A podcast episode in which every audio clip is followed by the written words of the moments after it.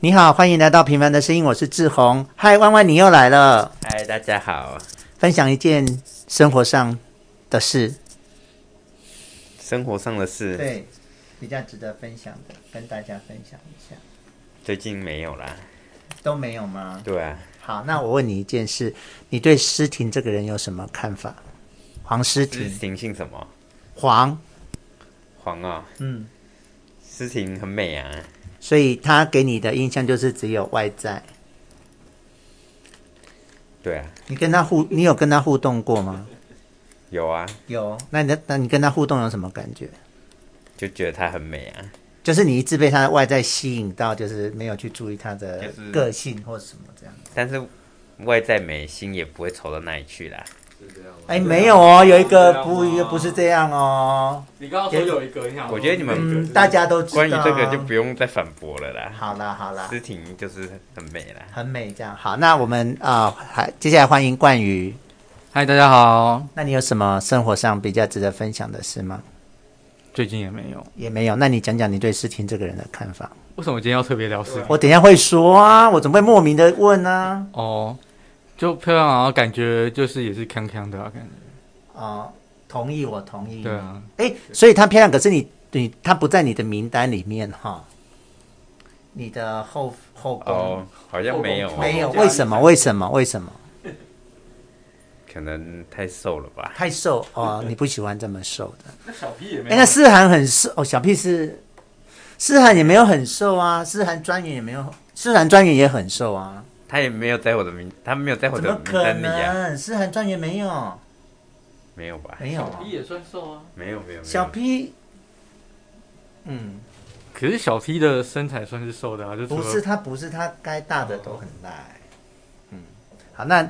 晨光你哎小 P 会听这个吗？不会，晨光你最近有没有什么生活值得分享？因为我们你很久没有来录播客了。哦，对啊，说可以分享，大概就是我上一趴去偷偷去日月潭玩吧。哎嗯呦然后我以前一直觉得日月潭很无聊，对，可是我那一次去骑脚踏车之后，发现日月潭好好玩哦，就是怎么怎么好玩？啊你可以骑脚踏车骑，一直骑，呃，没有办法环潭啊，但是他还没有完成啊、对对对他他目目标要还，但他那一条真的很棒啊，对，啊，他那条自行车道很棒，几乎可以骑一整个下午。是，对啊，我而且觉得风景真的很美，嗯但现在没水，不知道怎么样。就还是有水啊，就是面积变比较小了。哦，哎、你是你是跟你女朋友去的吗对啊，对？OK，很很少听你讲骑车，是第一次骑车。哦，对啊，其实我还蛮喜欢骑脚踏车，只是因为能去骑脚踏车的地方的，它能骑的范围都没有这么大，但日月潭几乎可以骑一整个下午。嗯对呀、对呀、对呀、就是对啊整个环台。从此我就对日月潭改观了。 OK，好，我很高兴听到你这个新的生活。好，那我跟你们讲为什么要问你们诗婷原来的问我事。婷欸好，那你先讲，因为我觉得你会讲最多哎。哦，对啊，因为我认识诗婷蛮久了、啊。那你讲然讲后。这个人，以前我一直觉得她刚来的时候，我觉得她可能只是长得漂亮的嗯， beach，、对，但是后来我发现她是真的是一个很单纯、很善良的人。嗯嗯。然后诗婷跟我讲说，她毕业的时候，她朋友买了一束的满天星给她，嗯嗯就是因为她朋友也觉得她是一个很单纯、很对善良的人，对就所以送她一束满天星。对，然后后来到有之前有一次，诗婷买了两件衣服，说要送给万万的小孩，嗯，然后我有点讶异，因为我以为诗婷没有很在意，就是我们这这群人人发生的事情。对，然后从那一天开始，我就对诗婷又更改观对，更没有改观，就是又更加分了。嗯因为我觉得诗婷她好像有在默默关心周遭的事，嗯然后她也就，嗯，认真讲就是一个很善良，然后也当然也漂亮，这大家都知道嘛，嗯然后也是一个很单纯的人，我觉得嗯是是一个很棒的人。嗯，好，我我以前也也觉得他，就是你如果偶尔跟他接触，你就会感受到小温暖，就是他跟你聊天也还蛮大方的，然后，但是他有一个问题是，你只要离开了他，或者你生活上没有他，他就会整个消失在你的生命里面。你有懂我的意思，对不对？所以，嗯，从某个角度来讲，我觉得他是一种很被动的人。那我这个人是比较对被动的人，就是我我觉得人就是要互相嘛。那如果都是要我去贴你的话，哦，久了我就会累啊。所以他以前在我心目中是这样。那我会突然跟你们提事情是那天我跟他两个在公务台，然后我就跟他聊聊天，聊到说我要啊、呃我跟阿明要两周年了。那我有跟他讲说我们每年都会拍婚纱啊、然后还有就是我跟他啊、从结婚以来都没有让他花钱什么，他就说，诶，那你这样子对他花很多钱。我说。娶一个娶一个女人来，不就是要把所有的钱都花在她身上吗？我这句话才讲完，他整个大爆哭哎、他就整个很感动，这样就是觉得说，哦、一个一个男人可以爱另外一个人爱得这么深，然后哭到我们两个身上都没有面子，然后就把他赶去那个厕所去拿面子，这样就是我觉得他其实是一个很有感情很丰沛的人。然后同一个早上，就是我们两个先在公舞台，然后后来我们两个又一起去站那个自动通关，他就主动跟我聊说，嗯，他觉得他不知道怎么去，我就跟他他我们聊到我跟阿明的关系嘛，我就说他那个情绪控制的部分是我很不喜欢的部分，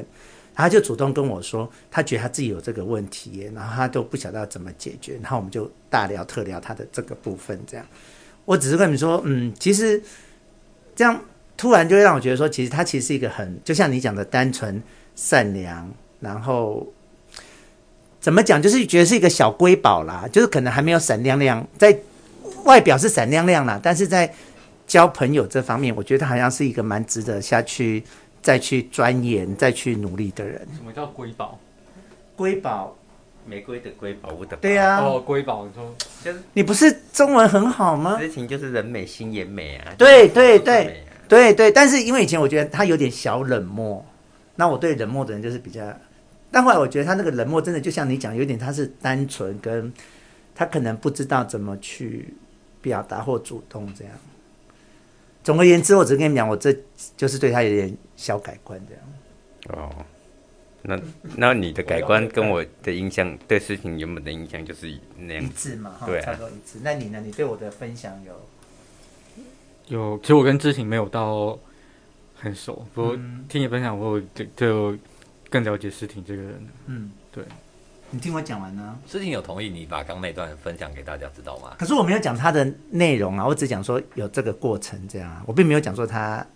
的一些事情这样。所以诗婷是说她在情绪控管，他他觉得自己也会莫名的对一些事情很生气。可是我们周遭的人没有完感受到这这样的。对，我说你在我们面前不会，他说他主要讲是他对家人，他说他对外人都会控制住，可他对家人就会，他觉得因为你你爱我，所以我不管怎么发泄，你都会容忍跟接受。我说这样子是不对的，正因为你爱他，你才比外人更应该要控制自己的情绪。哦，那这样对你这样讲她的这一个面相，让我觉得好像跟我们平常对她印象的差别很大哎。对，就是我我们看到的都是他压抑的结果，可是我们没有看到他真实在家，他可能是一种大小姐或者是任性这样，可这也是他自己跟我们讲的啊，对啊，哦，这好像认识了一个新的诗婷了。对呀、啊就像我们上次录播课认识新的冠宇一模一样、哎哎，你令人惊奇的程度跟诗婷令人惊奇的程度不相上下。有有这么夸张吗？万万，你要不要诚实诚实说，他上次是不是吓到我们，还有吓到吴行宇？对啊，其实有一点，但是其实我觉得不意外，因为我觉得男生大部分男生对三国都多多少少都都有一定的了解。没有，可是吴兴就是活在那个乱乱七八糟的了解，不像他这个就是他就是啊很熟熟人，对呀、那个了解，就像你，他不是不像他讲看一百次是没有办法这样说来就来耶，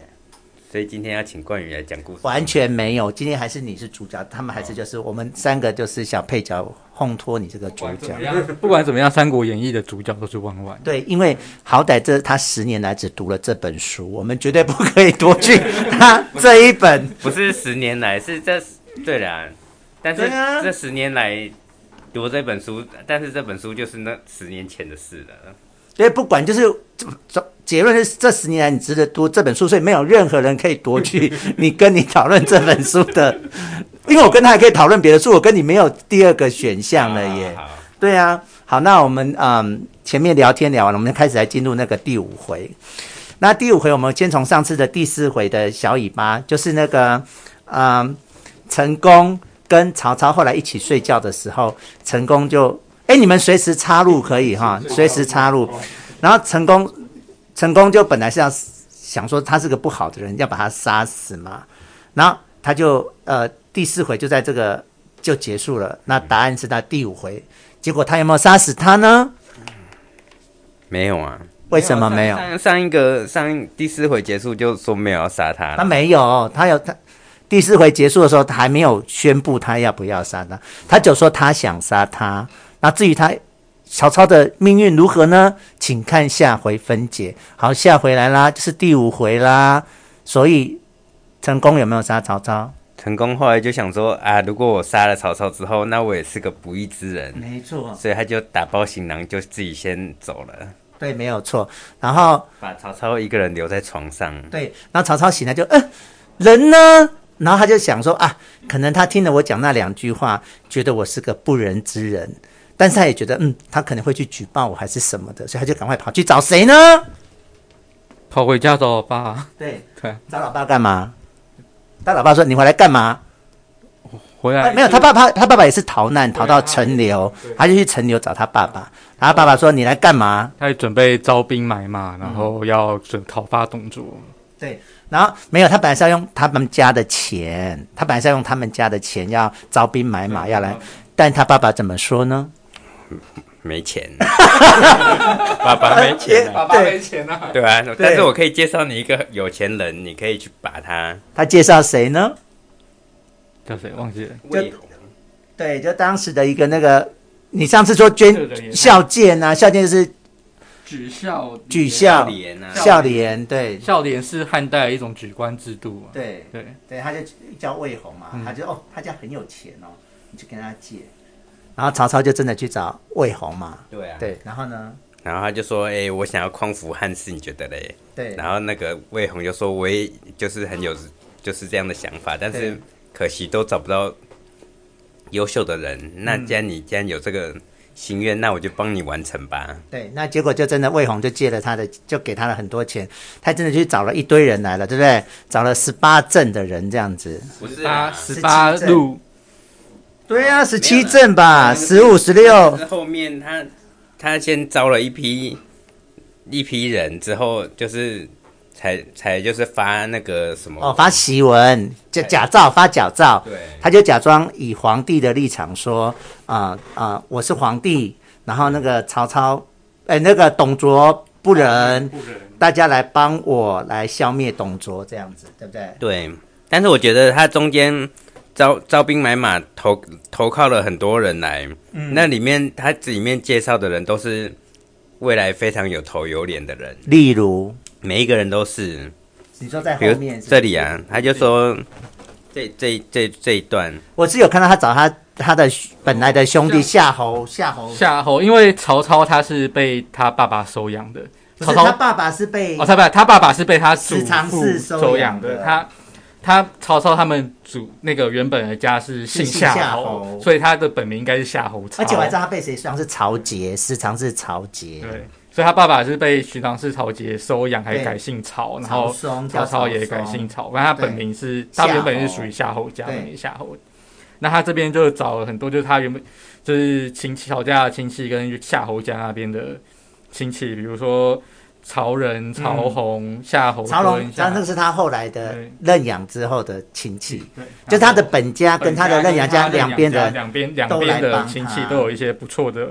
将领啊，像是对，像是夏侯惇啊，是萝卜蹲完夏侯对啊惇，所以这些后面都会很厉害，哎是嗯不，是嗯夏侯惇啊，夏侯渊啊，曹仁、曹洪都是，后来都会变大咖。对，都是里面大咖。然后另外还有个乐进啊，嗯乐进也是之后曹曹魏政权会有一个，他们他们叫做五子良将，嗯就是曹洪、夏侯都是属于就是等于是是他们亲族。嗯对对对，啊，为他们之后会有五个外姓的将领，就是不是曹家的将领啊，就嗯乐是进是其中一个，乐进是其中，而且他是最然早后最早加入乐的进，然后还有于禁、张辽张合和。张合，还有一个是谁？徐晃，徐徐晃晃，对等于就是曹操的五大将这样，是对这样，。他是不是姓曹的五或夏侯的五大、嗯五个大将这样？ OK，好，那他先有这些家族的人来先小挺他一下，最后他就发了假诏，假皇帝去发了诏，然后就来了十七镇，哦十八十七加他十八加他总共就十八路这样子。那这些人有什么要值得一提的吗？我看一下、哦，好，那你看一下的同时，我先讲一下恐龙。孔融让梨，，对，就是北海一时阵，对，这里面就有恐龙哎、真的就是那个恐真的龙是哎、那个真的恐龙是是那恐个孔融让梨的那个孔融对本对对人，对，然后我我很想分享，我人生里面有遇见两个恐龙哎、真你说不同名同姓的恐龙，不是，就是你是说《侏罗纪公园》里面的恐龙？也都不是，就是你知道我们念警大的时候，然后我们每一年的寝室都有有原因分配的，像一年就是一年级就同系住在一起，按照学号。那么到二年级的时候，它就是以县市，比如说你是高雄人就一间，台中人就一间，我们今天寝室六个人，然后我们那一间就都是桃园人，因为我是桃园人嘛。然后你知道，在像那种当兵跟这样那种警大那种团体生活里面，其实大家就是那个啊肉燥理论、卤肉理论，就是大家都会去抢，因为资源就有限嘛，大家都会去抢。所以像在那种团体生活里面，像我们我们吃饭的时候，我们一桌就是六个人，所以当你一坐下来的时候，就会六个水果都分好了。那以前我我不管住什么寝室哦，大家一坐下来就是赶快去挑那个漂亮的。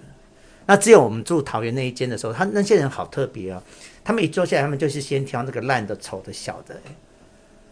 然后就就那一间寝室的人，我们后来感情就特别的好，因为我就觉得哦，真的人世间就是会有这种人哎、那你当下有觉得他们是警警警警戒恐龙吗？就我现在就是在在讲，我人生中是真的有遇到恐龙这件事、欸，就是不是它不是只是一个故事，而是真实生活里面真的有这个人，就是我们那个寝室他们的，他们就真的是其实水果就是挑最烂最小的，然后留好的留给别人。然后还有后来是嗯哦，我在那个我你知道我们我们警大是在那个陆军官校受陆官陆武训，然后我们是三军十一校联合受训，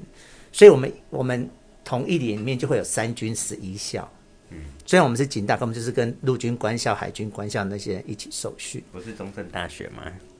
有中正理工学院，我们我们班有中正理工，没有中正大学。然后你知道你当兵要受那种毒气训练吗？对啊，我知道。知道，然后他就是把你，他就是会给你戴一个面具，毒气。他一方面要练让你训练戴毒气面具，可是其实那些毒气面具已经都没有什么用了。对啊，好，然后接下来他就真的把你带到毒气室里面，他就真的放毒气，然后就让里面关个三分钟、五分钟，让你体会那种毒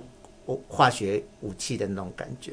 那你知道那个是一个很痛苦的过程，哪怕是十秒都很痛苦，所以大家就是一进去就会开始抢那个在门口的位置，就抵死也不要进去最里面，因为这样门一开你就可以火速跑进去这样。那那时候我就有发现有一个陆军官校的一个人，就是他同跟我们一样都是学生哦，他就是永远站在最后面，然后等着大家都出去，他才出去。那因为他就是在后门呐、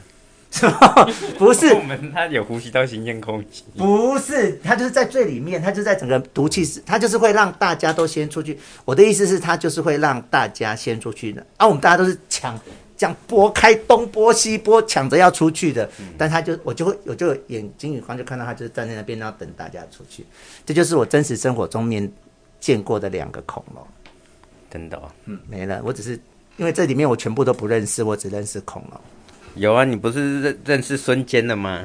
第十七讲到瞬间啊，我觉得后面真的弱爆，等一下再来讲。等一下讲到后面，我对他好失望哦。孙坚吗？对呀、他等一下就是整个烂爆哎、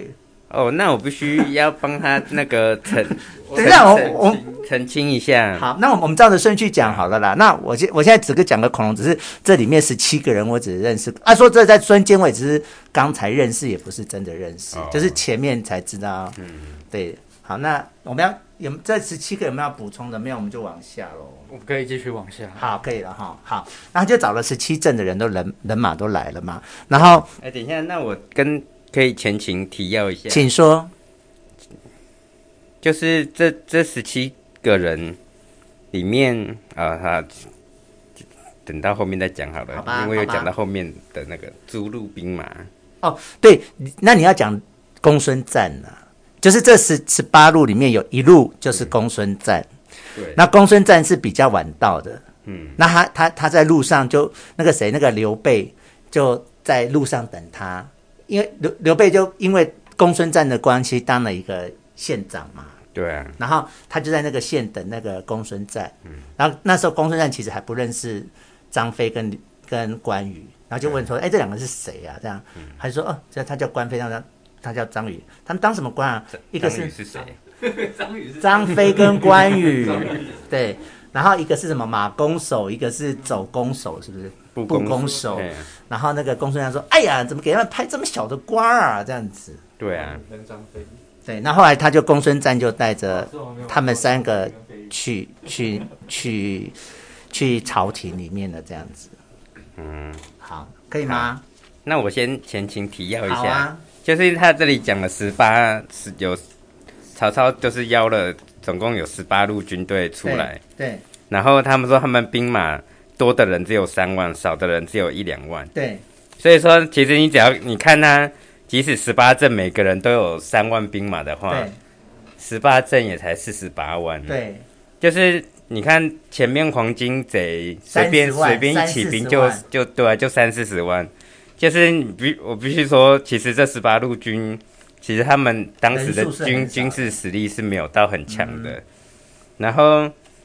所以说他们一开始好像就是你会觉得他们很很有点烂，其实是很正常的，嗯，对啊，因为他们都是到处招募义义勇义勇兵啊，就是在在各各县市招募嗯什么什么的，所以他们可能兵兵马兵马也没有到太多，然后兵力也也没有到对，很就是就是上上马一回一一上场就死掉了对耶，里面很多就是他们就是都是各个地方的太守，太守就得这样这样县长、像县长、市长这市样啊长，，嗯所以说比如说可能有一阵是台北市长柯文哲这种对感觉，对然后对对啊，他兵力就是义勇军，因为实际他的官官兵的数量也也不会也不会嗯很多，所以说当然他能带来的那个兵力不会就是像是什么黄金谁那种全民起这种人民起义啊这么多，嗯所以我会觉得说他们这个时候十八路诸侯好像感觉烂烂的，对啊呀、那对啊我要接下来讲他们有多烂。好， 好，那他们就十八路军就到，他们在一个地方就屯守嘛。嗯那董卓在朝廷就听知道这个消息了，然后他就找吕布来说：“哎，我们要派人去啦。”那吕布就准备要去杀了嘛。结果后面有一个有一个人叫做谁就出来先来打第一炮呢？不不知道啊，哎呀，打炮不是要找吴志宏吗？不是啦，我现在也很老了。那个什么熊，华雄华雄，华雄就说杀鸡焉用牛刀，我去就可以了。所以第我我我觉得第五回它是一个战争戏、战场戏，那大概分两 A A A 场跟 B 场。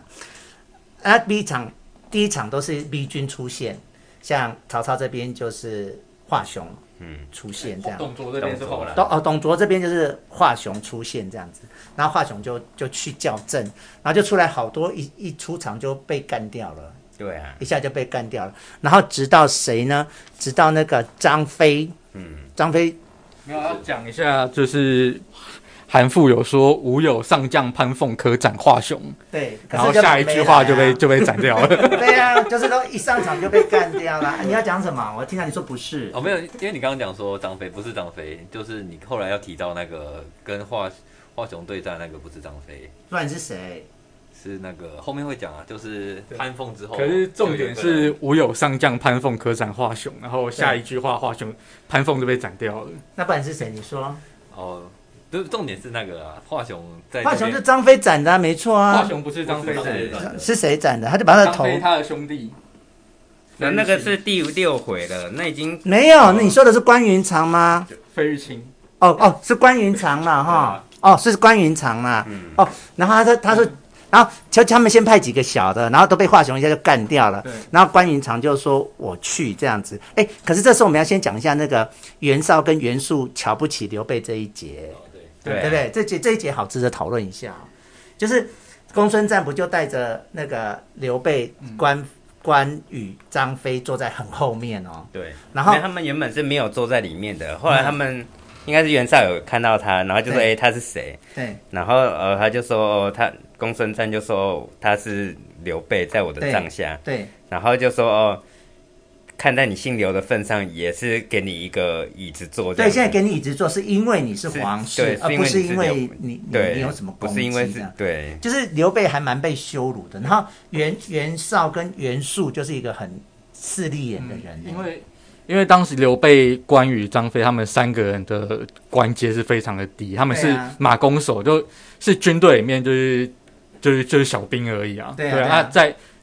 这个袁绍、袁术他们这种就是大官，你刚才就是看不起这种这对啊些小兵的、对啊，好，然后那个不他们不是派谁出去就被华雄一下就砍砍掉了吗？对啊然后大家在那边愁云惨雾哦，就说啊怎么办怎么办？然后说没说有多厉害的，就是没来这样子。 然后这时候梁文丑，对，然后就看到三个人在那边冷笑，也就是刘备、关羽跟张飞就在那边冷笑，然后袁绍看到都北宋，说你们在冷笑瞎小这样子。然后那个那个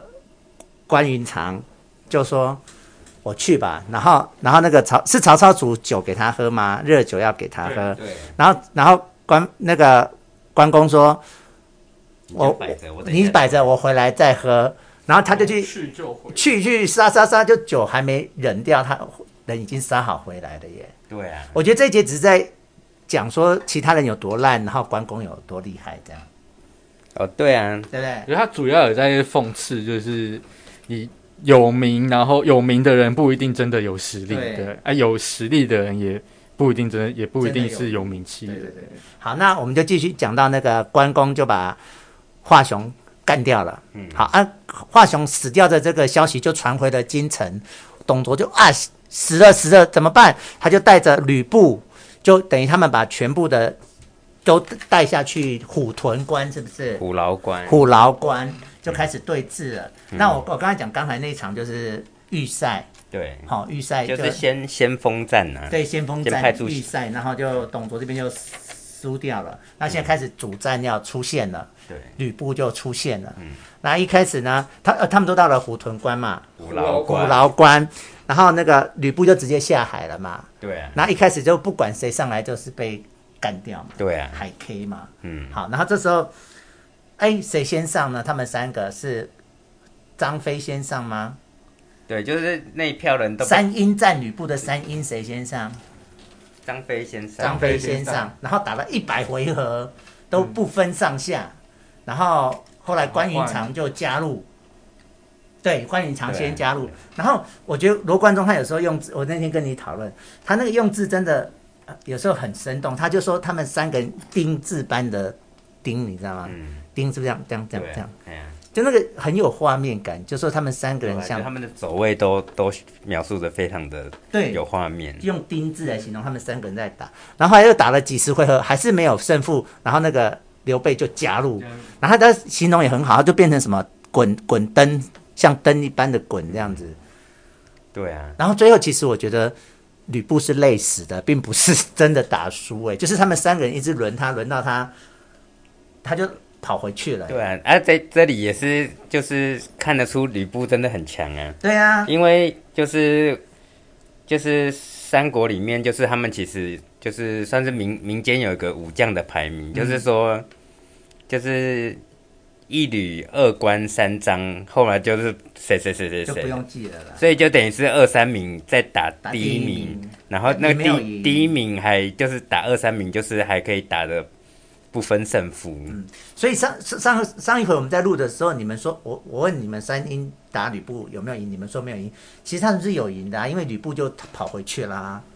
只是没死、嗯没被杀死而已啊。没有啦可是你这吕布吕布好像也是看到说后面有什么状况，就是不能在那边跟他们耗了，所以他才就是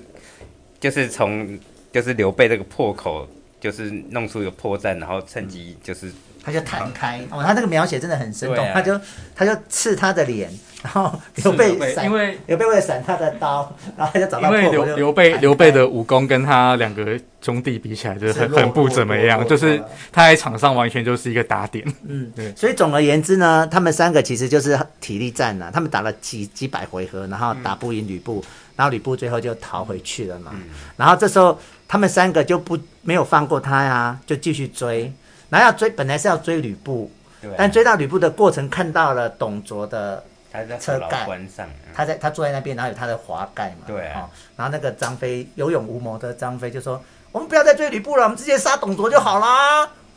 对，”好，第五回就这样。哦，我要帮这边，我要帮再帮你刚刚说哎孙坚很烂，我要再帮史实的孙坚澄清一下。好，你先说。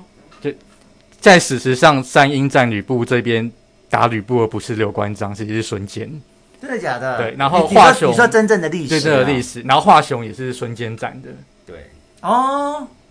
所以差很多哎、对真的是被孙坚杀的。 OK，对，哎故事是这样讲完没错，但我发现我有一些小细节，我想要回头，就是他们那个谁，那个曹操找来的这这十八路人马，其实都各怀鬼胎耶。比如说一开始他们说谁要先去战，本来是孙坚，孙坚说我去，嗯，对不对？然后就有一个那个在那边抢功劳的，叫做包包包包信，包信，包信，包信，他居然派他弟弟耶，对啊，包忠哎。哎呀，就他不想让那个孙坚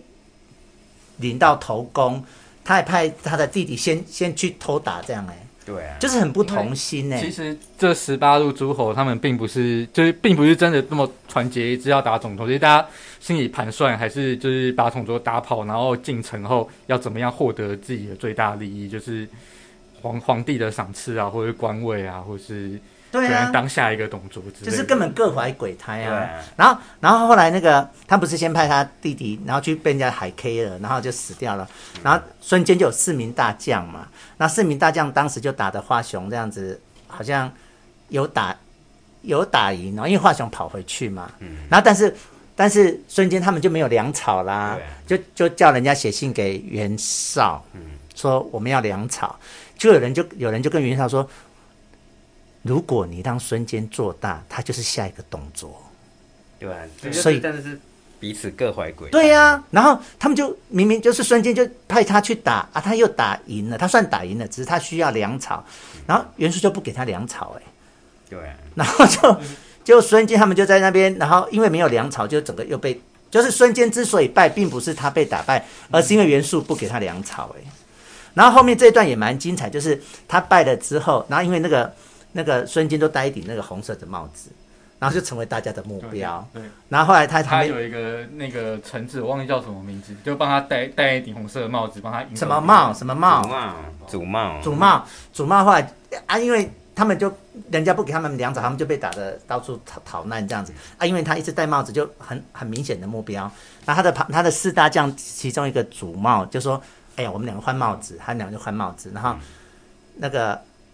那个孙坚才得以逃跑的。然后后来祖茂就把那个帽子呢又挂在一个那个木头的上面，对，啊，大家就以为那个是孙坚，然后都不敢动哎、后来是是射射到怎么没死，对才啊发现哎被骗了这样。所以所以说在这里也是看得出孙坚其实是还是有一定的强度啊，不然大家怎么看到他帽子还不敢不敢过去？也是啦，也是。还有他其实不是真的打输啦，他对是啊袁绍不给他那个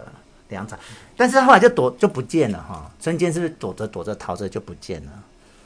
在在虎牢关就孙坚就比较没有戏份，不过他就进逃走城啦、进进城后，孙坚就有会有重要的戏份。对啊进城嘛对。哦，对啊好啦，目前第五回仿佛就是这对样啊。而且好我也是想要帮孙坚讲话，好，你说，因为你看这第这十八路诸侯里面呢、啊，嗯其实真正有头有脸的人，就是大概就是后将，就是后将军袁术，对，然后中间都是一些有的没有，阿就里通通不都达阿里是不打，也没有到阿里不达，可是他们大家大家都只是太守，可是只有袁术还挂了后将军的名字。啊啊，后将军在以前汉朝就已经是很高很高的的将军官位了。没有这些，我跟你讲，这些就是分队长嘛。啊，大队长说我们要办什么活动，这些分队长当然一定要来参加。，对，但是他是真的是很算是很高阶的分队长好，然后另外他你看只有只有长孙对坚孙跟坚跟袁袁绍绍有是他们是他们是有封侯的，嗯，对对啊像说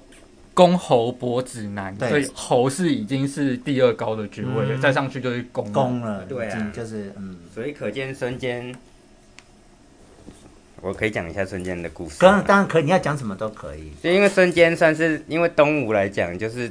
在三国里面，东吴算是比较没什么戏份，就是大家比较对东吴比较没比较没有那么喜欢的。嗯，可是，可是，我觉得孙坚算是在东吴里面，孙坚跟他儿子孙策，嗯，就是应该是里面他们就是最最闪耀的人之一，就是跟前期啦，嗯，对吧？后面当然有周瑜啊那些人，嗯，孙权对，啊，孙坚就是孙策跟孙权的爸爸啦。嗯，对啊，然后孙坚他在历史上，你看他他这个时候他都已经是，你看曹操都还只是个小官而已，他就已经是好哦，侯了。对，然后他就是他小时候就就是很厉害了，嗯就听说就是历史上就是他的传记里面有说，嗯他十七岁的时候跟着他爸爸去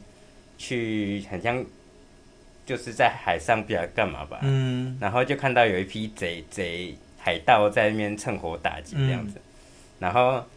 孙坚就说：“哎、那我我可以去把他们干掉。”嗯，然后他爸爸还说：“哎、不行不行，这个这这别开玩笑这样。嗯，然后后来孙坚就是说：“没关系，我去这样子。嗯，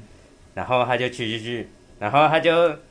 就是追上那一群海盗，就对他们那边分赃财物，可能在码头上分赃财物吧。然后他就那边听到孙坚那边大喊大，就是说呃有官兵来了，有官兵没来有，了，就是其说实什么没有，上啊上啊，可能就是叫大家上啊，可是其实就没有官兵、啊，根本就没有人，只有他一个人。虚张声势，对，，然后那些官兵就看到孙坚，就是以为很多人来了，就是就是有官兵绕人来这样子，嗯然后就一哄而散。有有有，这个我在前面有看到，然后他他还就是就马上又追上去，还砍了一个人的脑袋下来回来，然后他就、就是大家他爸爸就吓到了，就没想到我儿子那这么厉强。呃害，那、这件事后来也也传开了，嗯，然后他就是好像是谁呀、朱俊吧？嗯朱俊，对对对，朱俊，就是看到他哦那么屌的分上，就把他就是找来帐下，就是当官这样子。嗯，然后就是瞬间就跟着朱俊一起去打黄金贼这样子，嗯，然后也是立了立了很多战功，嗯，然后后来，后来黄巾之乱平定之后，董，诶、后西凉那边就叛，西凉那边就叛变了。嗯，然后之前前面讲到黄甫松跟朱俊，就是也是平，就是去去平乱这样子对。然后那时候黄甫，不晓得黄甫松还是朱俊，他们其中的一个人的副将其实就是董卓。嗯，然后反正也是评论，就是就是评论，好像评论无功，嗯就是无功而返啊。对然后是黄甫松还是朱俊啊？也是谁啊？就被被换掉了，被换成一个叫张温的人。嗯，然后反正他们有一次就是开开类似军事会议啊，嗯啊董卓就是耍大牌就迟到很久，嗯，然后然后张温就就是有训了一下董卓，董卓啊，反正董卓就是目中无人嘛。嗯，然后那时候张温孙坚就还有跟张温说，不然我去把他干掉这样子。嗯后来张温就说啊，董卓在西凉是很有威望的人，嗯如果、如果把他杀死，可能西凉那边就比较不好评定嗯什么什么的。哎呀、啊，就是董董卓跟孙坚就是在这里也也是有有点小交手，结下梁子。嗯，然后后可来是你讲这应该在《三国志》里面吧？对，这是历史。好、不在哎《呀三国演义》里面。然后后来后来西凉那边稳定下来之后，就是换南边荆州南边就是发生叛乱，有一个叫屈兴的人，就是屈就是地区的屈兴，嗯星星的星，就是也是发动叛乱。然后那时候朝廷就跟他说，哦，那我就派你去平乱，然后就许他一个长沙太守的一个职位这样子。嗯，然后就孙坚就下去平乱，就就平完就是平乱之后，他就是长沙太守，然后啊还就是顺便封侯，因为他就把整个荆州南边就是除了平平定区心以外，就还把周遭的这些。这些都给他叛变就是都是都顺便顺便搞定了啦，啊，所以才就是顺便又又又封了侯这样子。了解，所以看孙坚他的封侯过程，他是就是完全是白手起家，他从一个平民到封侯。那我们看这十八路诸侯，另外一个有封侯的袁绍跟后将军的袁术，他们两个其实是就是三代四代三是就是大家族累，积下来的，就是他们袁袁这两个袁绍袁术他们的家家族就是被称为世世三公，嗯其实就这样，这这三公是汉代就是最高的官位，嗯就有三个有三个官位掌管着所有的行政，总那这三个官位合称三公。嗯比如说他们家所谓四世三公，意思是说他们有总共四代的人都嗯担继、都连续在担任这个三公的职位。三个大卫，对，三个个大卫，，对，所以他们是一个非常大的世家家族出来的，然后也就是当也就是这样封侯，然后当后将军。那相较于孙坚，就是一个平民爬到这样子，嗯所以孙孙坚是。我觉得真的有实实实力力的啊是非常，这真的对是非常扎实的。哎、你让那个袁术跟袁绍他们多瞧不起人，就是他们明明三个已经打赢了，然后还要还是叫他们滚出去、哎，对啊，就是说，就他他们官位这么小，然后那个那个他袁术甚至说，好啊，那如果你们要他这边，我就出去啊。对啊，就他们明明打赢了，然后还是以这么，然后那个曹操才就是说，哎呀，打赢就打赢，也不用去分阶级大小，那还要偷偷的给他们奖品呢、对啊，他还私底下给他们牛肉跟酒喝、哎，就是真的很卑就贱、，是很很势利眼很势利眼。袁然后术这个人非常势利眼。对，他明明打赢了，还不屑跟他们同在一个屋檐之下。对啊。嗯，但是是在历史上，其实刘备就是这一个这第五回，就是完全只是在衬托关羽跟就是关羽张飞的武勇这武样力这样子。都所以他前但面也有讲到吕布有多他前面厉害就是把华雄讲的多厉害多厉嗯害，但是其实他前面砍掉那些人很多，其实都是虚构的人物。啊、啊啊！当然，最后华雄事实上是被是被孙坚孙坚干掉的。然后在历史上，其实因为你看这个时候，刘备、关羽、张飞都还是很小很小的咖对，对，他们是他在历史上好像其实根本就还没出现，可能就他们可能是根本就没有参加过陶董的大联盟我的，懂我懂，对啊，因为就他们的时代还没来临，对，就是他们那时候都还还太太太小小咖太小看，对呀、啊，这里面就是完全就是就是在衬托就是他们的无勇，然嗯后、然后吕布的无勇也是顺便就是加加几分这样。啊嗯，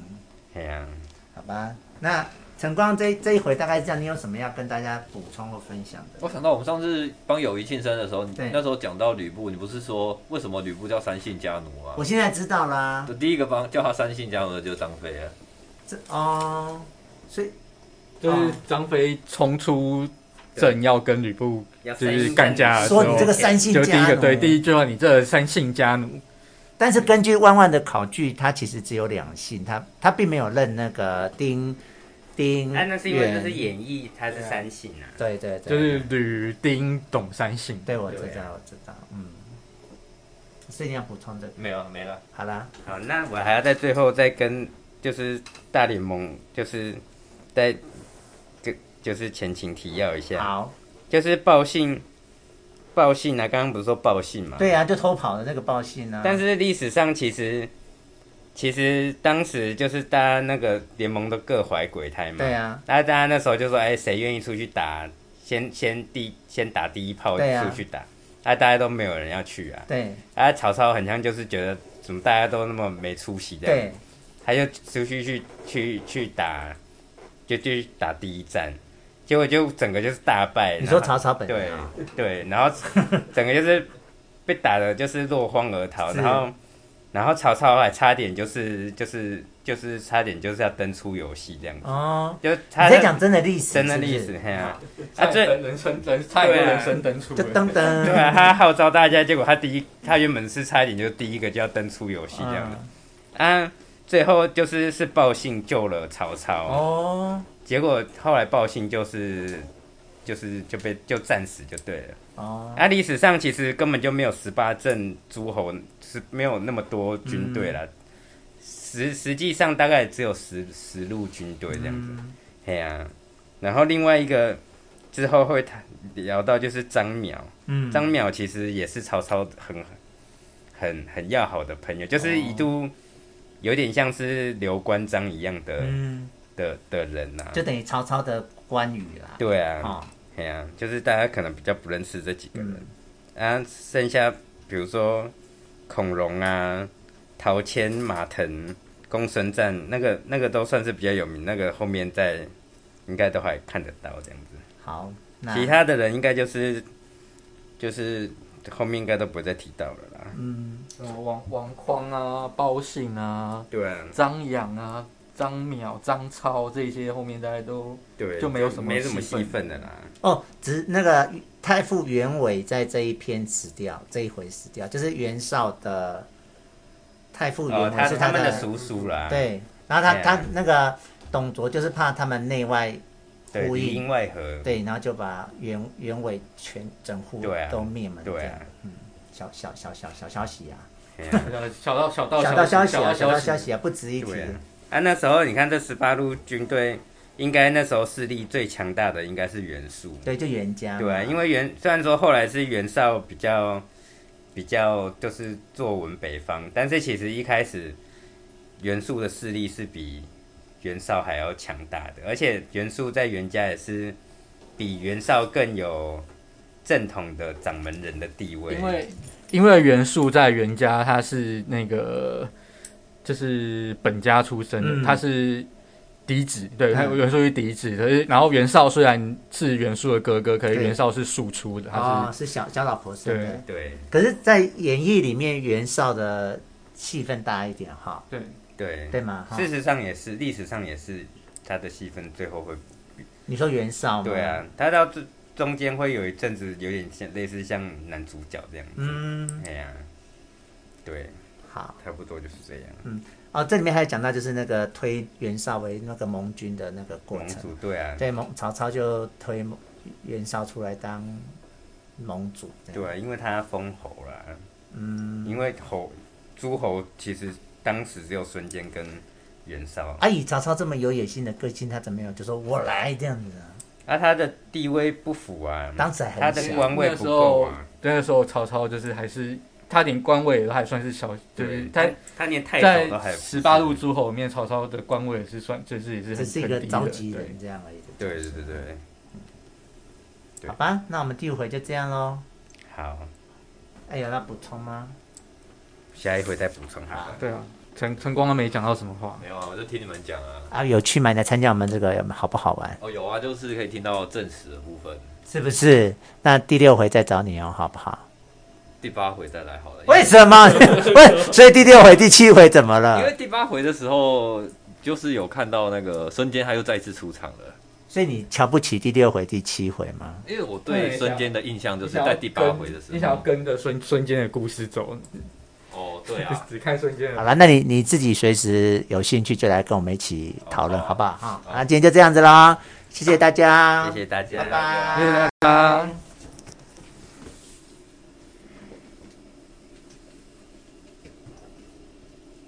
等一下还要再录一集。